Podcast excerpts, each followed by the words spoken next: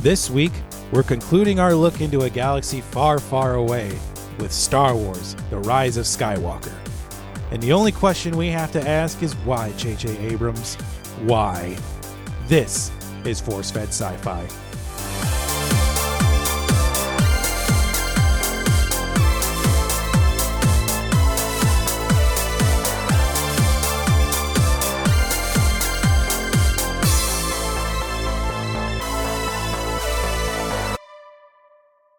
Hello, everybody, and welcome back to the Force Fed Sci Fi Podcast. I am one of your hosts, uh, the scavenger, Chris Rupp, and I am joined by my co host. The apathetic Sean Culp.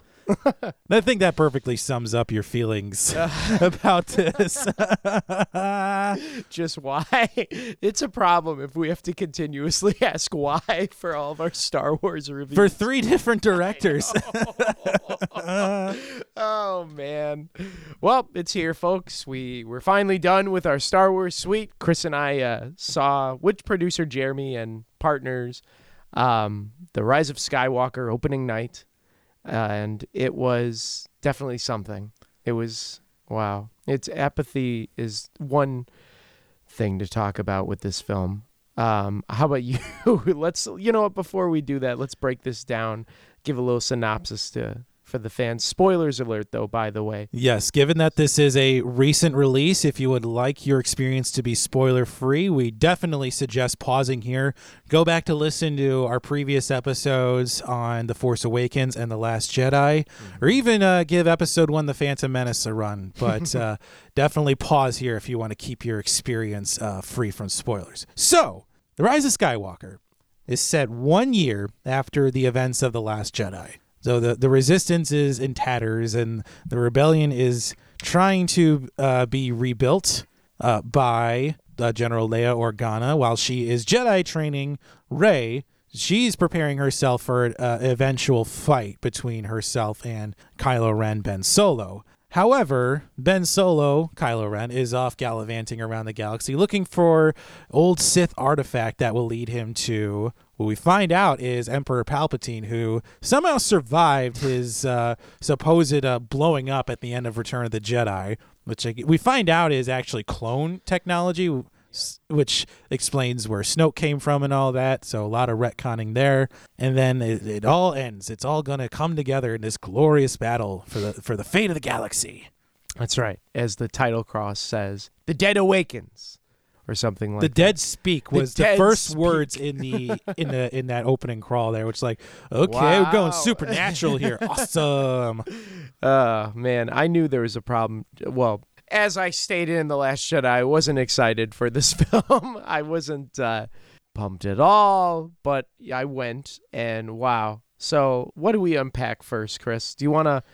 Let's start with some of the newcomers with the cast Okay, so we got newcomers is uh, Keri Russell, I believe she's new.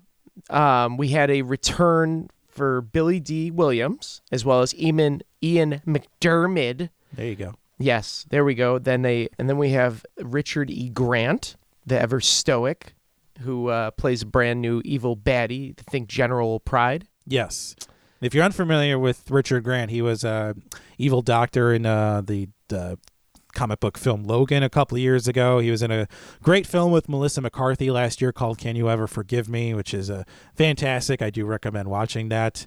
Um, i was surprised though to see a lot of the characters we had uh, that were introduced in the force awakens and the last jedi almost take a back seat this time around. Yeah, he. I almost felt like every character that had fan backlash, JJ just retconned and said, "You know what? It's not about you anymore." And it almost feels like a disservice to those actors because they're in the film and we spend so much time learning about them. The two priors, to see, for example, Kelly Tran, Rose, literally do nothing. She, as you said, I think she's like an office desk ready to get yeah, ready she she pretty much rides a desk for this film, and she does she doesn't go on any missions with Finn or Poe. She is very much just a foot soldier in the in the rebellion now. There's nothing for her to do. even Maz Kanata, I think she was huge in The Force Awakens, a little bit in The Last Jedi, and then this film, she literally just stands there. I, I think she gives Chewie his medal, which, oh my God, I, I burst out laughing in the theater when I saw that. I'm like, really? Come on, JJ. It took us all these films to finally give Chewie some recognition for all he's done. Man. wow. Well, tie that bow on, baby. Well, b- before let's break down kind of what happened leading up to the rise of Skywalker behind the scenes. So, J.J. Abrams was not the original director for this film. Colin Trevorrow, director of Jurassic World, was set to be the director until he was fired in uh, September 2017 due to quote creative differences. Which is a common theme if you've been following the uh, pre-production for all these Star Wars films. There's been a lot of firing, reshoots, just a lot of creative differences. We saw that big time in Solo. Let's just say anytime a director is fired off of a Star Wars film, it may not bode well in the long run. Probably not. Uh, I'm guessing they didn't see. He didn't see eye to eye with Kathleen and Bob Iger's vision or lack thereof vision. well, and also uh, Carrie Fisher, who plays Leia Organa, she passed away in 2016 before The Last Jedi came out. So they had to use a lot of unused footage from The Force Awakens and The Last Jedi to make sure she was included in uh, in The Rise of Skywalker. Which really kind of stinks throughout this film because you it doesn't feel um, too woven into the plot. It's it's almost like you miss her in the film and wish that her scenes could have you know had Carrie Fisher and what the what could have been you know the what ifs. Right, and it's it, it just goes back to this whole idea of incomplete or just underdeveloped character arcs. There's so many arcs that could have gone differently. Like uh, Finn, for example, somehow in between the Last Jedi and the Rise of Skywalker, he somehow becomes force sensitive, and yet it only applies to when Rey is in danger. Which I feel like that's just not being force sensitive. She's in danger literally every 20 minutes. Like it's it, it would be like me if I were at my day job and I just feel like Sean's bored at work. ding ding ding ding ding. It's like I know it's going to happen. It doesn't mean I'm force sensitive. right? I thought his arc was going to be um, him and Poe were a item because I heard that was the big thing that there's a gay kiss in this. So, and the opening scene with him and Poe and I think Chewie on their mission where they're where now they introduced hyperspace jumping where basically they jump into a different system, they jump into another one. You just kind of like leapfrogging through different solar systems to get out of trouble. And the way that Poe and Finn were chatting, I was like, oh, are they flirting with each other? This is like oh, odd couple type is- stuff. Yeah. I'm like, all right, sweet. Disney made a bold move. First gay couple. It works because these basically these two have the only somewhat of a relationship throughout the films, you know? And then Poe, uh, he was into Keri Russell's bounty hunter character. I think she was thing? more of just like a uh, a, a big tough from uh, I think the, they were on Kijimi was the planet, Yeah. which she was a, a pretty cool character. I just wish we could have gotten more of her in the film. Her armor was cool. yeah, uh, and even Poe. You would think like uh, after the dressing down and humbling that he got in the Last Jedi, we would have seen some growth from him, like him becoming more of a leader. No, he's still the same arrogant, you know, pushy guy that we got in the Last Jedi. It's like, come on. did not change at all. And at least you can say in this film, finally, JJ addressed their backstories because we got a one off about Poe. He said they- they found out he was a spice runner. Yeah, and that So led to him like you used to be a stormtrooper. Oh, you used to be a scavenger. We could do this all day. Again, with the comedy that is horribly placed in this film and this series. Um, it, basically, I took that as he's Harrison Ford oh. 2.0. The best backstory we got was from Richard Grant, General Pryde, when he when he's communicating with Palpatine, saying, "As I served you in the old wars, I'll serve you now." Like that was brilliant. Brilliant because well because we had three really good films set up these characters. so We're like, hey, someone from the original, sweet. We know this and the emotion tied to the to those films, so we get what you've been through. Um, but yeah, he he was a good character, great villain, man. Uh, that that actor is stoic as heck. Yes. He embodies, he perfectly embodies everything the Empire was, and I loved him. He was one of the few highlights, at least I think. And then there's this whole idea of retconning the events of the Last Jedi, which you know, uh, following you know, having the Last Jedi be fresh in our minds, I have to say that I I don't agree with re- retconning all of those choices. No. It's it almost becomes a distraction, honestly. Throughout the film because you're like, oh, here's some other character. What are they going to retcon next? What are they going to? Is he going to erase this character? Well, then it had the the opportunity to make some bold choices with the story, and they ch- chose chose not to do so. I know. Like especially with 3PO for instance when he apparently he can't repeat the words inscribed on that blade cuz it's Sith language.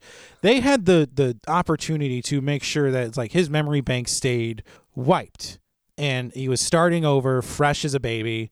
But they chose not to do that. They decided not to have Finn and Rey become a couple, which I be willing to bet money that was what Finn wanted to tell her. It was that he loved her. Of course it was. Everyone knew that. But for some reason, Kylo and Rey being sharing a kiss is more important, even though I guess they had that little arc in the last film. But it makes more sense with Finn and Rey. You know, if him and Poe didn't work out. Well, even the interaction between uh, Rey and Luke as a Force ghost that could have been worded so much differently to to uh, amplify the emotional resonance from the Last Jedi. Well, it's just such a letdown because he, the character Luke is retconned essentially. We get the Luke from kind of like the old prequel or trilogy, and as an audience member, you're just going, "What the heck is going on? This guy is nothing like we've spent the past, you know, film learning about. He had this giant arc, and he passed away, and now he's completely different." and he and surprise Rey's a Palpatine, and he and Carrie Fisher knew along, and you're just going, what, what? Your brain just can't understand it. It's too much. It's And- too much, and I I feel like that the Rise of Skywalker should have been the second film in the series to come out, and the Last Jedi should have been the last film. It, well, yes, the Last Jedi, as you said before, it has a finality to it, and almost a um, it's like hopeful at the end. You see the people, the kids, and everyone. The Force is still alive, and the, it it feels melancholy essentially when it's over. But this film, it just ends. It ends in exactly the same way as the prequel films did. So the Revenge of the Sith ends with Uncle Owen and Aunt Beru holding baby Luke, and they're looking at the twin sunset on Tatooine, and the whole the Force music plays in the background in the and cue credits. And this ends in exactly the same way of Rey going to Tatooine to Uncle Owen and Aunt Beru's home for some reason. Which, by the way, Leia never lived there I know. and burying their lightsabers deep in the desert. And and it ends with the same way of her staring out at the twin sunsets of Tatooine with little BB-8, and the Force music plays and cue credits, and that's it. End of the Skywalker saga. End of the sky. And she adopts the name of Skywalker, hence the name The Rise of Skywalker. Because some la- old lady just stumbles upon the ruined house, which still looked like it had been burned by the stormtroopers 35 years later after they killed Luke's parents. And uh, she's like, No one's been around here in such a long time. Who are you? And Rey goes, I'm Rey Skywalker. and you're just, it was a big sigh. I just sighed. I threw my arms up, man. I couldn't believe it. I'm like, Really? Yep, this is the rise of Skywalker now. There's this whole culture of fan service surrounding the Star Wars franchise. And it's just this whole the backlash that The Last Jedi received from what has now been outed as probably the most toxic fan base amongst all of the fan bases. And they went the safe route to not fire anybody up. They don't want to deal with the Twitter backlash. They don't want to deal with anybody saying like this isn't Star Wars. But they're going to. They're going to regardless because you're not going to make a film that's going to satisfy everybody. No, art is supposed to be on eggshells, but you're supposed to be challenging people with art. If it's not controversial, it's not art. And the fact is, this film is not, it's controversial in a way where eh, all the technicalities in the filmmaking suck. Everything, you know, the script, the pacing, the direction is lousy. So as a film, people that enjoy movies go, "What is going on?" You know, it doesn't resonate as characters. It doesn't resonate for a regular filmmaker. This film, I think, only satisfies children and fans that love nostalgia and fan service pandering. And people who hated The Last Jedi. Yes, they're just. Uh, and I- it's I am not among those fans who hated The Last Jedi. I watching The Rise of Skywalker, I applaud Rian Johnson for attempting to do somebody di- something different with the series, and it is not the fans' fault that they didn't get it. And you know what? Or it is not his it is not his fault that they didn't get it. Exactly. And, you know, as much crap as I talked about The Last Jedi, after watching this film, I'm like, dude, I'd rather watch the prequels and Last Jedi than this again. Yeah, that's that's something. And at least in The Last Jedi, it shows uh, Rian Johnson stretched his strengths as a director, and it shows how great of a director he is in developing characters, writing decent dialogue, fleshing out great emotional scenes. Whereas this, you don't get any. And maybe that's just JJ's shortcoming as a director. This film is an emotional roller coaster, literally. You're up and down and up and down and up and down throughout the entire film. And by the end of it, you're crying because you're exhausted and you're just glad it's over. You're not crying because of anything seeing on screen. Like It's water torture. I feel like I was waterboarded throughout this entire film. It's so bad. and there was going to be a tipping point with fan service. I think critics were too blind to recognize The Force Awakens for what it was, and it it was fan service and pandering. And this was the last the the Rise of Skywalker was it. Everybody is recognizing this for what it is. It's this cloying, pandering attempt to say, like, please forgive us for the last Jedi. I mean, when you bring back the Emperor, whose sole purpose in the uh, Return of the Jedi was Vader throwing him down the shaft, fulfilling Vader's character arc, Luke's character arc of becoming a Jedi, you retcon that whole story. Everything you ba- they just basically shelved everything the first six films built to bring back this guy. And I don't know what fans were happy about that. Why would you be happy? Please write in if you're listening to this film. If you're a fan, and you, that tell me why you really wanted to see Palpatine again. Why why was he so important for this film, and what what great satisfaction of nostalgia did this character bring? Because in this film, I feel like his lines weren't that great. It just felt like a rehash of Return of the Jedi. yes, because he says almost exactly the same stuff where he goes, good. Ian McDiarmid, man, getting that million dollar paycheck to but we saw it with um uh friend uh, a friend of the show Brian and he said you could tell that Ian McDiarmid was just having so much fun being Palpatine again. he well, he is the highlight, I think, of the entire saga. If you, the prequels, I would say he's the highlight of those three. Well, there has to be some type of thread connecting all the films and Palpatine is that. I think Cuz he's this he's this ephemeral presence in the the classic trilogy where he's mentioned but we don't meet him until um I think officially meet him until Return of the Jedi. I think the thread, if if I would have had my own say in it, should have been Hayden Christensen. I think they should have brought back Anakin Skywalker and the Skywalker in and of itself, Ben Solo, that should have been the thread because the entire series is about the Skywalker. Yeah. And the fact that they didn't bring Anakin back, or you just got his voice at the end, um, is a big shortfall. The fact that they went the route of bringing back the Palpatine, it just causes so much conflict within the entire saga. Like I said, it just negates all the the first six films. Well, it brought back all of like the every single Jedi they could in that final battle. They brought back Samuel Jackson, uh, Liam Neeson, Ewan McGregor, Freddie Prinze Jr., Ahsoka. so, from- yeah, Ahsoka Tano from uh, Clone Wars and Rebels. I mean, Everybody. everybody came back. Yoda was back. and and we didn't see them, which I thought they were going to bring them back physically, but we just got the voice. And Well, a lot of those uh, characters appeared in animated in animated shows, so you can't exactly like cast them. And I think having them appear as ghosts in the final battle would have been a bit much. Yeah, but I say go all in, baby.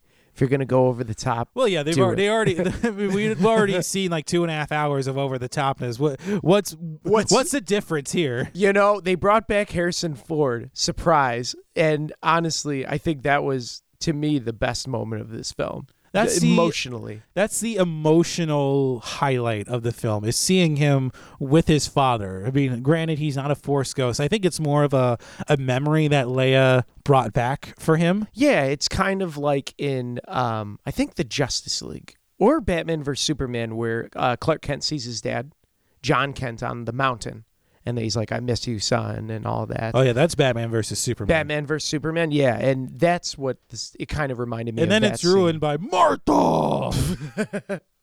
but the scene with Harrison Ford, who also gets to basically repeat all of his lines from his death scene in The Force Awakens, comes back, but it has good emotional weight because once again, the only emotional connection in The Force Awakens are between those two characters. So it's nice for the it's a good rehash for a brief moment. You're like, I remember this. That's that's a rehash I don't mind because it takes the dialogue from that scene on the bridge in Starkiller Base and and flips it into this emotionally heavy scene where finally uh, Kylo Ren's gonna turn from the dark side back to the light. And he casts away his lightsaber. And then his dad, he just goes on being a, Scott, a solo. Which is, it, it- you know what that scene reminded me of? A, a Top Gun when uh, Maverick takes Goose's dog tags and chucks them into the sea. Like, what is the point of that? I know, Kyle. Well, that's the problem with the scene. and then he I goes to the and then he goes to the Sith temple and surprise, surprise, you don't have a lightsaber because you're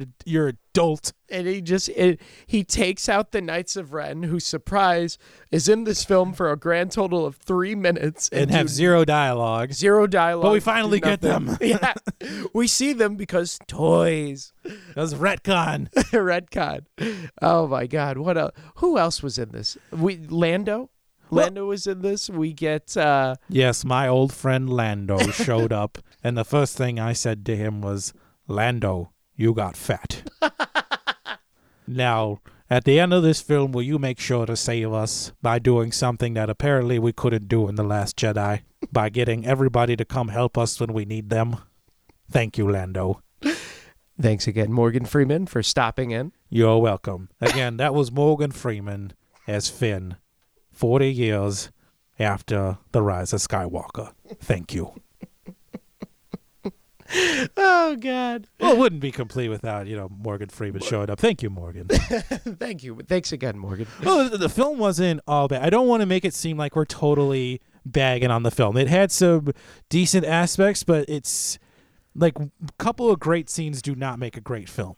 No, they don't. And there's just so many setups and payoffs, uh, which are usually good in a film because you want there to be a setup and costs. But the problem is they set them up and literally pay off two seconds later.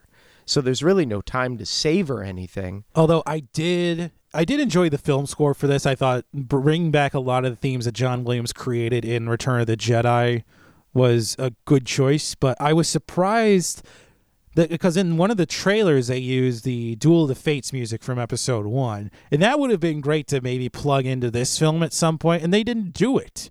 Like you, this is supposed to be the end of the Skywalker saga. Let's let's try and find a way to bring in the great themes from the prior films into this. There's a lot of like action, like it takes Rey's theme from The Force Awakens and really kind of amps up the action, gives us that version of it.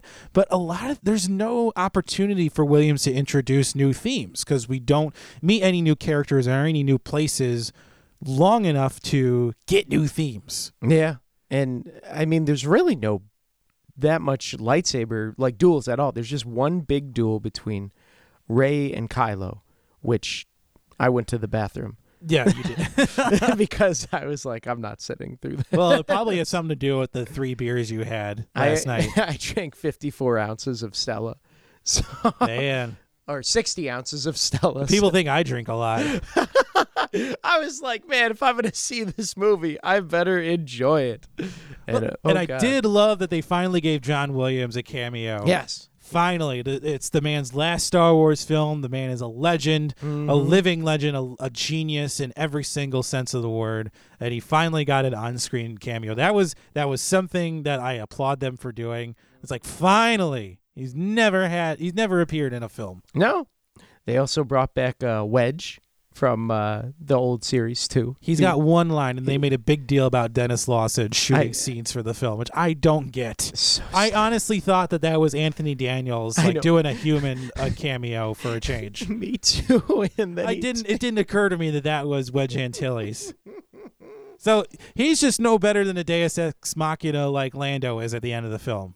I didn't enjoy how they actually shot Palpatine for the uh, first couple of acts. You know, with the the flashing lights, almost in this horror way, which I, that was a great filmmaking choice. because he's basically a husk. He's so powerless. He's hooked up to this machine with a bunch of syringes, essentially, that's keeping him alive. And he's this frail, blind old man because he's in the hundreds. But, you know, it, it is very horror esque, the film, and which I think that I do agree. It is very dark, so it is hard to see. So you only see him in flashes, but um, stylistically speaking, it's great. Great cinematography work, as always, with JJ. Yeah, the film is technically great. There's a, the the special effects are incredible as they have been with the the previous two films in the sequel series. The cinematography is great. I enjoyed the editing. I just felt the pacing could have been a lot better because it. What say what you will about the Last Jedi, but that felt like a very well. It took its time. It took its time in a very thoughtful and emotional way. Whereas this one is just all right. Let's let's go from one action scene to the next and I will say, like, especially the the scene where they're breaking into the Star Destroyer to rescue Chewie. I love how the camera keeps moving in that scene. That's that's something every action scene should do is keep the camera and your your participants constantly moving. There should always be some element that's always moving in an action scene, whether it's the camera or your characters. Oh, so then you like the uh, shaky cam, the quick cuts? I don't the- think it was shaky cam because if you uh, when Finn and Poe are running down the hallway, the camera is on the floor and it's it's following them as they're shooting stormtroopers Oh, back and cool. forth. I, th- I thought I thought that was a brilliant shot. I think that was when I had too much beer. So I don't remember that at all. but I will uh okay. Sweet. I do say though, the difference though between the two films is I think because the Last Jedi there's there's like eight locations that they go on. So it's not so much of jumping back to a different place. Whereas with this film, they're like on 27, 30 different locations that they're powering through. So that's why it is it feels so force fed. Yeah, literally force fed. well, it's uh, we get the jungle location where the rebellion's hiding out. We get Exegol, the the Sith planet, uh, Kijimi, and even all the the locations where Finn and Poe are uh, light speed skipping. Yep, yep. On the ships, just popping around, man. It's it's so much uh, to take in so fast. It's hard to know where you are in the film when you're only there for ten seconds. yeah, exactly. Did you uh for this film? Did you have any? Did you like anything else? There wasn't a whole lot I could say I particularly enjoyed. Uh, I- I'll save any sort of final critiques for my rating, though. Okay. What did you have for a lens flare, Sean? Lens flare. Oh man, that's tough. Oh, You So- had a lot. I did have a lot. If if you had to pick one, though, I would say um the prob oh man, that's so tough. The pacing is probably what got me because like we stated, it's just so fast. There's just no time to savor. No, you know what? I change it. Retcon. The retcon was just too much for me because you felt like during the film it's just what else are they going to take away? What else are they going to take away? And in the retcon, they satisfied it with the fan service, and it just became so bamboozling and distracting that it deterred from any sort of originality of the film because you're just trying to get into it, but every decision they made, it just felt like was to service the fans, so it just got so distracting. How about you? there's a point in the film where the the Knights of Ren have caught up to our heroes um, on Pasaana is the planet, and you know Rey is going to face down Kylo Ren as he's you know on them in a Tie Fighter, and Chewie wanders off and he gets captured, and you know as Rey is struggling to save Chewie, we think that he's initially killed, and then turns out he's not dead and he's just being held captive on another star destroyer. By the end of the film, you forget that that whole thing happened. You forget Chewie was ever captured at any point. He gets his medal, and then that's it. Like, if there is an aspect or a, a plot point in the film that didn't have to exist, it's Chewie being captured for absolutely no reason because he gets saved 20 minutes later. There, yes, he, you kind of, but that was a moment once again, like we've said, where Disney had the chance to make a bold statement, and instead of doing that and killing off Chewie, they didn't go for it. Now I was salty when they killed him because I'm like, good God, I get it. You're trying They to kill get everyone's favorite walking dog. just just just do it. Just kill everyone from the original series. We get it. You're trying to make us love these characters, but then they saved him, and that's just kind of annoying too. Because I'm like, what's the point? What? Why? Why? Why are you making us feel things and then going gotcha? Just uh, for what? It didn't make sense. no. Well, Uh, so speak- I totally understand. I agree with you, man. speaking of dead or not dead, who'd you have for a red shirt? Oh, you know who I had a red shirt? General Hux. So General Hux in this film opens with, and here's like another thing in the first 10 minutes. They say there's a mole in the New Order, and it's General Hux. And he finds out. And they find out because uh, the people are captured, and then Hux shoots all the stormtroopers and saves our heroes. And then uh, they ask him why. And they're like, oh, he's like, I'm the mole. And then he gets shot and killed. And that's it. Yeah. That's his whole character. Well, it, he has a weird cryptic line like I don't I don't care if you win, I just want Kylo Ren to lose. Like then that means they win. Like Like, what? do, do you hate him so much that you just like want him gone? It's just. And he he gets relegated to punching bag duty again this time around. At least they didn't bring Captain Phasma back. No, she was dead. She was dead, which. Well, again, if they brought her back, we would have gotten only a 20 second fight between her and Finn, which would have ended disappointingly. Exactly. So thank you, JJ, for not doing that. But yeah, General Hux, it's just it's just another waste because you have this character that's set up, fleshed out in The Force Awakens, The Last Jedi. In the end, he's killed, doesn't really do anything except is the mole. Yeah, and if they were just going to do that with him, I really felt like they should have killed the character off at the end of The Force Awakens. Yes. Because in The Last Jedi, he's punching bag duty again. Mm-hmm. And then in this one is no exception. Yeah. It's I just feel bad for well, I hope they got paid. How about you, Chris? Oh, oh yeah, you you can bet that they got paid. I mean, even Harrison Ford, Harrison Ford probably got the Marlon Brando Superman treatment. Was like, fine, I'll do it, but I'm not going to memorize any lines. And I want ten million dollars. Actually, they did, and I read this. JJ let them improvise in their scenes, so there That's was much surprising. more improvise. Yeah, because the first two movies, the actors weren't allowed to improvise, but this one he let them. So there, take that for what you will. But yeah, Harrison Ford isn't even credited in it either. So he definitely got the Marlon Brando treatment. Yeah, my uh my red shirt would have to be uh, Snap, the pilot, played by actor Greg uh, Grunberg, who's in every one of J.J. Abrams's films. You can find him in just about every in every single one at some point. And he wasn't in The Last Jedi. For some reason, he wasn't cast because I guess Rian Johnson wanted to cast one of his buddies in it. And in the final battle, he's killed. Oh yeah, Yeah. that guy. Yeah, that guy who was just like, "Can you say something optimistic about to to General Organa?" So by then, like, you don't care that Snap is getting killed. He's just he's just there. His death serves the purpose of showing Poe, like, "Hey, my buddy's dead." And I like uh, Greg Grunberg. He's in a lot of things that I like, and then he was just killed off unceremoniously. It's like Game of Thrones, baby. That's what this new series is like. Game of Thrones. All these characters, nothing sacred, no one's safe. Uh, Well, it- unlike Game of Thrones, Star Wars has a potential future. yes, it does. Apparently, they're gonna. Well, they do have this booming TV series on Disney Plus called The Mandalorian, which has been getting rave reviews from everyone. I mean, it's an internet meme sensation with uh, Baby Yoda. Yes. Now, I personally have not seen this. Um, I'm gonna maybe watch it once it's all done.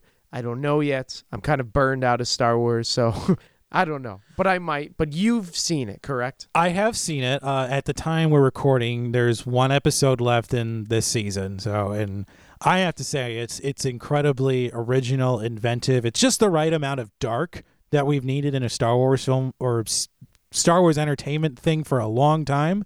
And I think what's hurting the Rise of Skywalker right now is people don't have to go far for great Star Wars material. Like you've got Solo out right now, which is entertaining despite its faults, quote unquote. I can't find a overall fault with the film. Um, and The Mandalorian, which is fantastic. It's such a fun ride to watch. And if you love westerns and if you love Star Wars, this is like the this is the perfect you know peas and carrots mashup for you. It's the penultimate, and and I think we have a Obi Wan Kenobi series coming in Yeah, with Ewan, Ewan McGregor. Ewan McGregor is confirmed to be uh, is cast in a Obi-Wan series. It's currently in development. We probably won't see that for another couple of years because there's a lot of Disney Plus slated shows that are set to come out for the Marvel universe. So I think once those are kind of done with their first season, then we'll see the Obi Wan series come out. Also, uh, Cassian Andor, the uh, rebel officer from uh, Rogue One, is set to get his own series. I guess like espionage style. We'll see how that works. So there's a lot that's in the future for Star Wars. And they also, Kathleen Kennedy also recently announced that they're abandoning the trilogy format, which I'm cool with that. Thank God.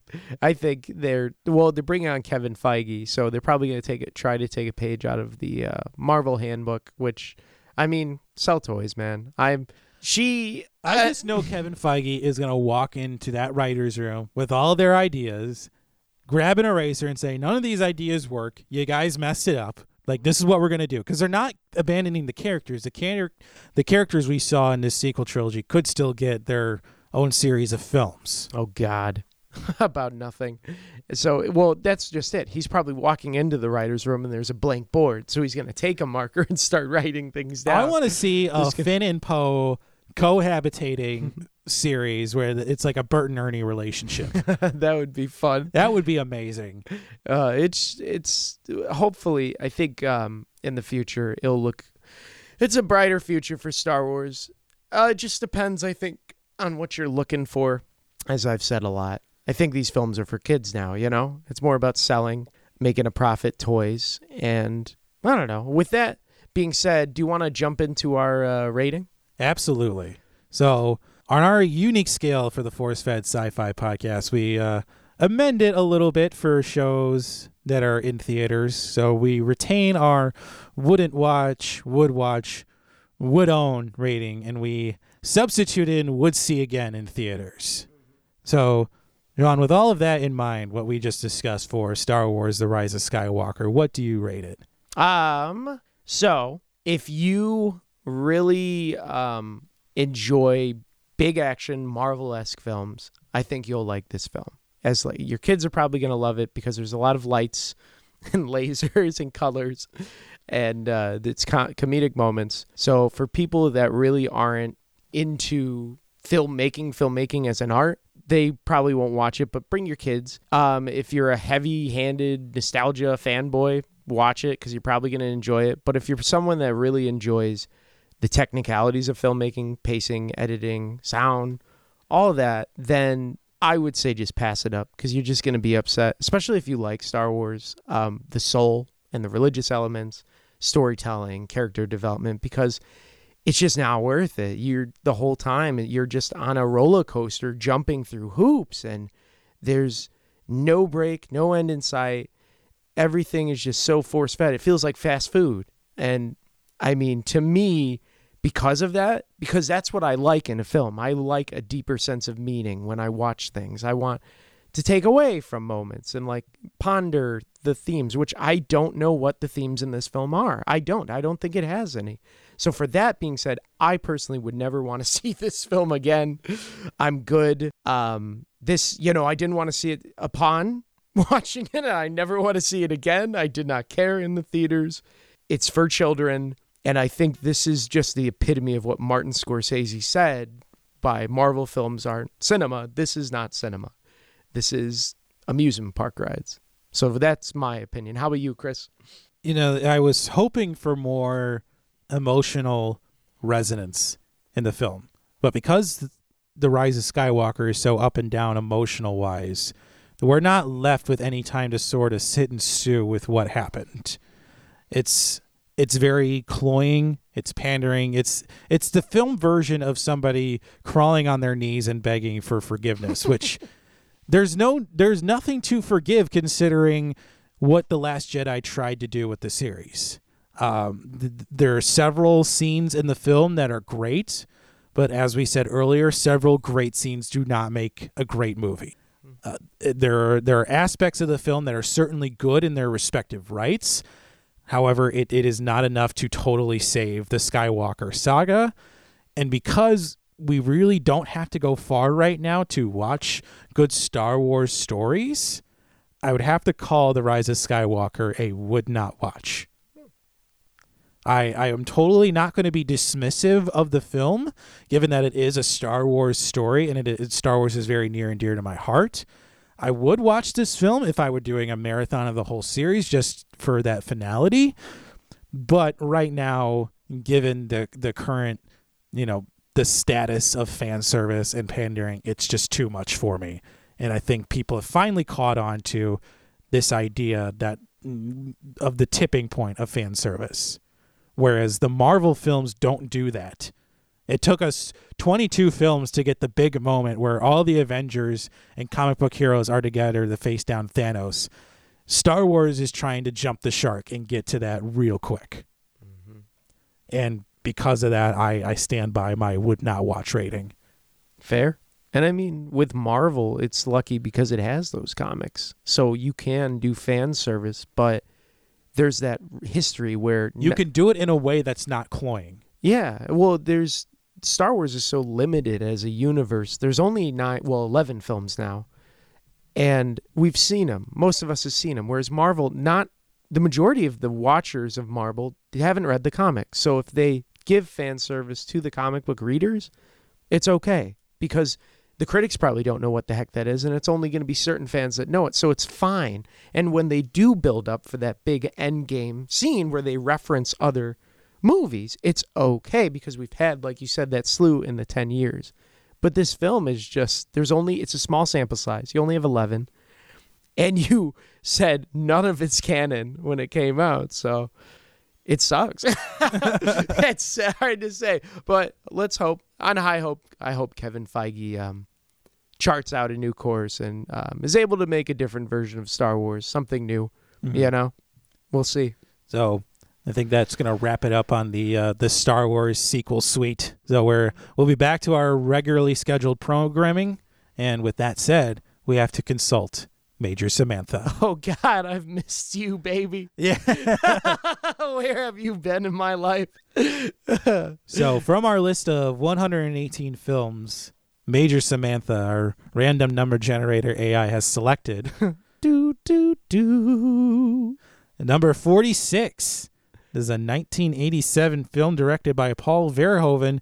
It is RoboCop. RoboCop. Ooh, I'm stoked. Yeah, I'm stoked as well. Uh, also, we will be taking next week off from releasing an episode uh, to spend time with our friends and family during the holiday season.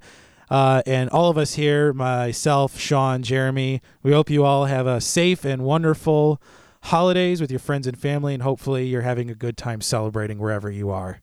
So, if you enjoyed today's episode, please head on over to Apple Podcasts and leave us a five star review. It really helps to drive us up the charts as well as help people like you find the show.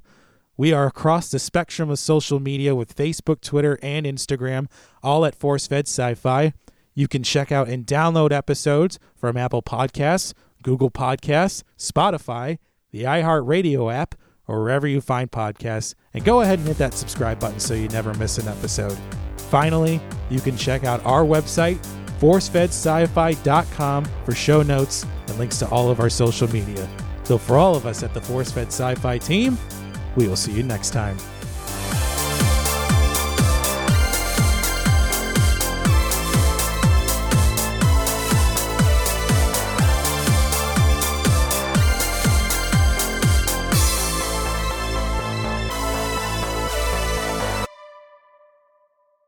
Force Fed Sci Fi is written and hosted by Sean Culp and Chris Rupp.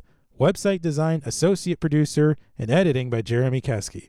Artwork designed by Mike Berger. Theme music composed and performed by Custom Anthem.